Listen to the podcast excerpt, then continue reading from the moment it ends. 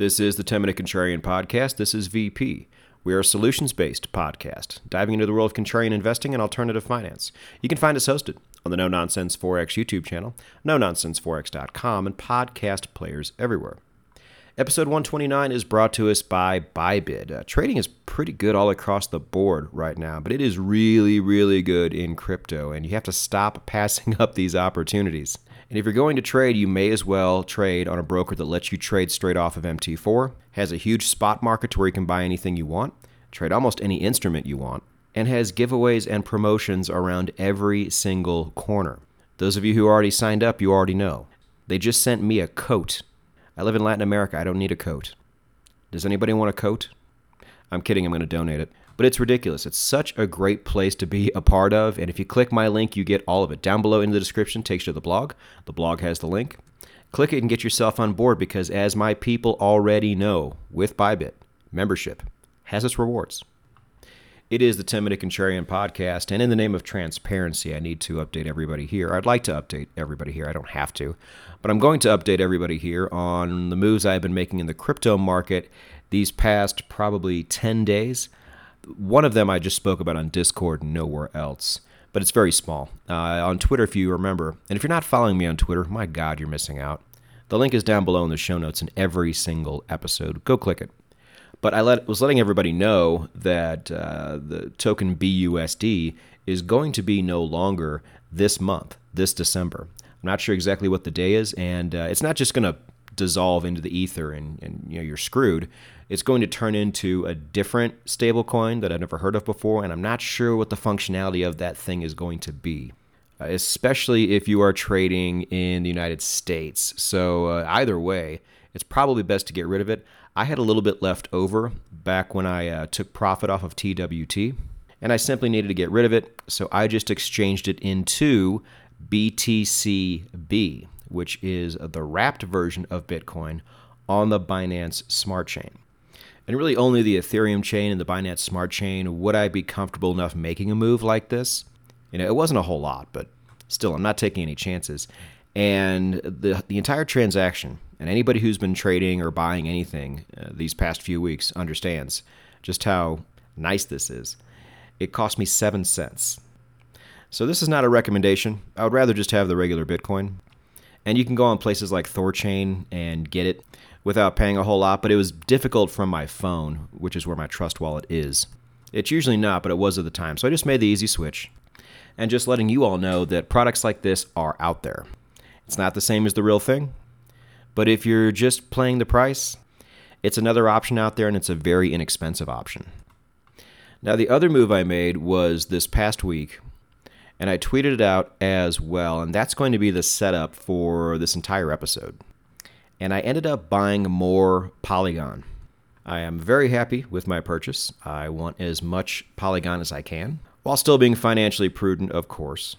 But there are a few questions that came up on Twitter. And I want to remind everybody that I almost never, ever answer people's questions on Twitter.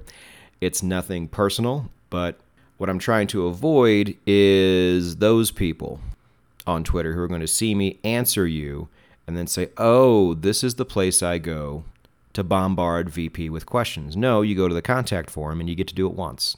But the question was valid because there's a lot of you out there that are trying to do things very by the book. And by the book, what I mean is the way I do them myself and the way I tell people how I'm doing them on this podcast. So I just want to make sure everybody knows the difference here. On No Nonsense Forex and the Forex trading videos, it is very regimented. I'm like, look, do things like this. Do not deviate from this. Years down the road, if you find other ways to deviate one way or another and it works better for you, go ahead. But for now, this is something brand new, and it's in your best interest to do things as diligently as you can. With investing, I'm not really saying that. I'm just letting people know what I'm doing, and I'm telling you why. Yet, a lot of people out there are still trying to do things in a very disciplined way and are using the way I do it as a blueprint. And I think that's great. Way too many people are way too fast and loose with their investments, especially in crypto. And they do not have the advantage of doing things the way we attempt to do them here in a much more disciplined and thought out way, especially when it comes to taking profit. But the question is, hey, you know, this isn't the way you normally buy crypto. You normally use a trailing buy. What's going on here? And those people are half right. So I'll explain this to everybody now. Nowadays, at least, what I really try to do is if I'm buying something for the very first time, I want to make sure that I at least have it in my wallet, even whether it's a little or a lot, before the market takes off. And so that was the whole attempt with the trailing buy. It was very successful. But then I do, and I have been known in the past, to also buy on the way up. And the one way this has really changed for me, at least, is instead of buying on dips and pullbacks, I am taking this other approach. I'm going to explain that approach to you here in episode 129, because there's a problem with buying on dips. First of all, I've said this in the past, it's a very lazy saying. It's usually said by people who don't invest a whole lot, who just try to oversimplify everything, because if you just try to buy on dips, people who actually trade and people who actually invest, you know how oversimplified that statement is and how it's not that easy. Psychologically, I think it's easy to do. You just wait for a dip and then you try to buy on it. But the execution of this and trying to get in at the best price is not easy at all. You know, a lot of times, as soon as you get ready to buy, you start thinking about it, price starts taking off and going crazy. You know, it's not as easy as that doofus who sits back in his chair and just says, oh, just buy the dips, you know, would lead you to believe. And especially in crypto, as we've seen, when things run, they run, and you don't always get the opportunity to have a dip. If something runs from $10 to $20, and you're like, well, I'll just wait for the dip, and then it just keeps running to $50, and then finally dips at 42 and bottoms out there, did you really win? No, you missed out big, to the point to where you don't even want to buy it anymore.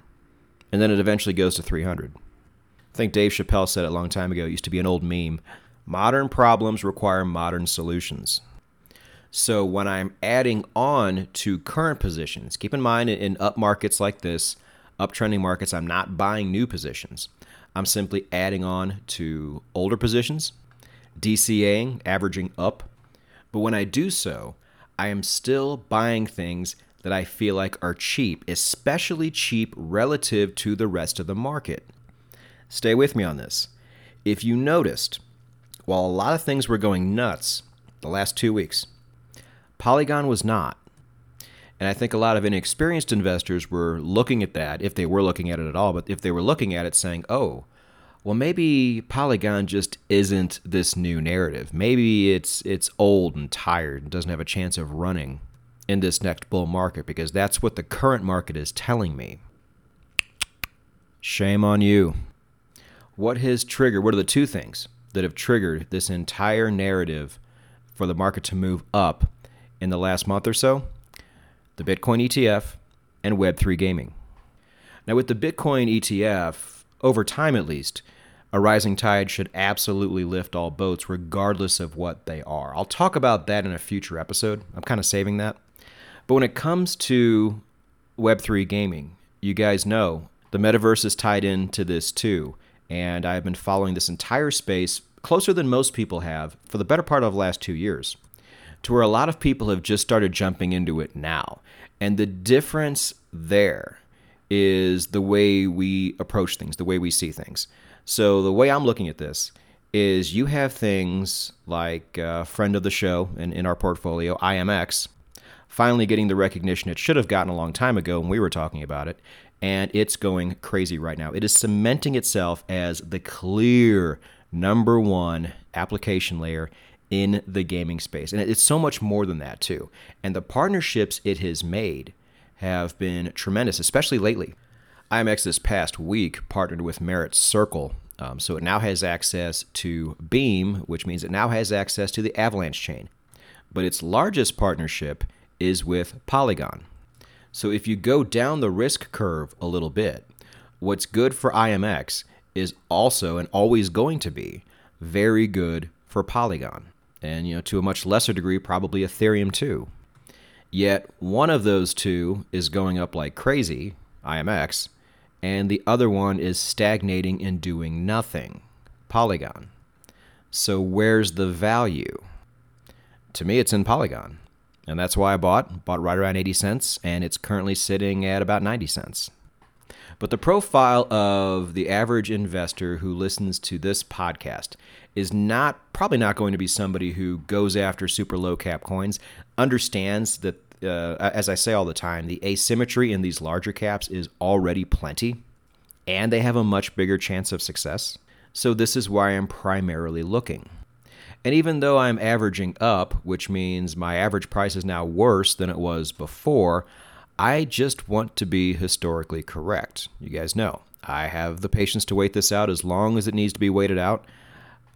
Due to what has happened, or what is probably going to happen with this ETF, and all of the adoption from TradFi that is already coming along for the ride, I mean, contrarians, this is what we were waiting for to take us to the next level in the crypto market. And it wasn't happening much in the past bull run. But it's happening now, whether you want to call this a bull run or not. The adoption we have been hoping for with blockchain technology and with Bitcoin is coming in droves. So I'm okay with averaging up, but I still want value. And the way I'm doing that now and going forward is I'm looking for tokens that I already have that should be moving if people really thought about it, but aren't. While everybody's looking at this one shiny thing that's moving a lot, I'm looking down the risk curve for larger tokens that will clearly benefit from this shiny thing going crazy. And even when it comes to shiny things, I'm not talking about some flash in the pan that you've just heard of this week. IMX is the real deal. We've been in this for a while. And while it was shooting upward, Polygon wasn't, and I seized that opportunity. Or it could certainly go down a lot later on, but again, not concerned about that. I just want a lot of Polygon for the future. That's really it. The partnerships it is already cemented with really, really big brands does not get talked about enough in my book. They just lost Disney, but the way Disney's trending these days, I'm okay with that. But the main objective of this episode, contrarians, is to look at value over cost. This has always been my approach to everything, even when I was broke. If you guys listen to the Trading Psychology podcast, you heard me tell Rob how even when I didn't have any money, I still bought organic food because I understood the importance of it, and to avoid processed food, and to cook as much as I can, because that just makes sense on so many levels. And I feel like that's paying off a lot now. You know, I'm in a lot of WhatsApp and Telegram groups with other digital nomads, and when it comes to residency and citizenship and all these other options, so many of them go straight for the cheapest option. They always want the ramen noodle option. And 9 times out of 10, these people come back and just complain that they either got scammed or it's taking way too long. And I'm like, bro, you're taking a residency option. And we've talked about this on the show too, that is mega, mega cheap. Like they're giving it away and we'll probably never see it again. It is ridiculous, ridiculous value for what it is. Spend the money. Don't screw around. If you live in the West and you have a Western job, the money's going to come back. If you see something that may have cost a little bit more than you were comfortable with, but the value is absolutely there and it's indisputable, then you know what you need to do. Not financial advice. So I would like to thank the people who did ask me those questions on Twitter, even though I'm never, ever, ever going to answer anybody's question ever again on Twitter. But it was the reason for this episode, and I think a very important episode going forward. Because as contrarian investors, we understand that it's going to take a long time usually before our markets to go up. But when they do, they go up a lot. And then what if you want to add on? God forbid. You should have some type of plan in place. And while this might be a bit of a rougher plan, it's currently mine, and I just wanted to share it with you. Because even normies have seen and watched this crypto market go up and down a lot over the past 4 or 5 years. And so they see you buying now while the market's going up, and they're going to think that's absolutely crazy. But the problem is these people never buy, and if they ever do, they do it at or near the top. And they also don't understand that we have a longer time horizon than they do. So let them think you're crazy. Because even when we're buying in uptrends, we are still, historically, very early.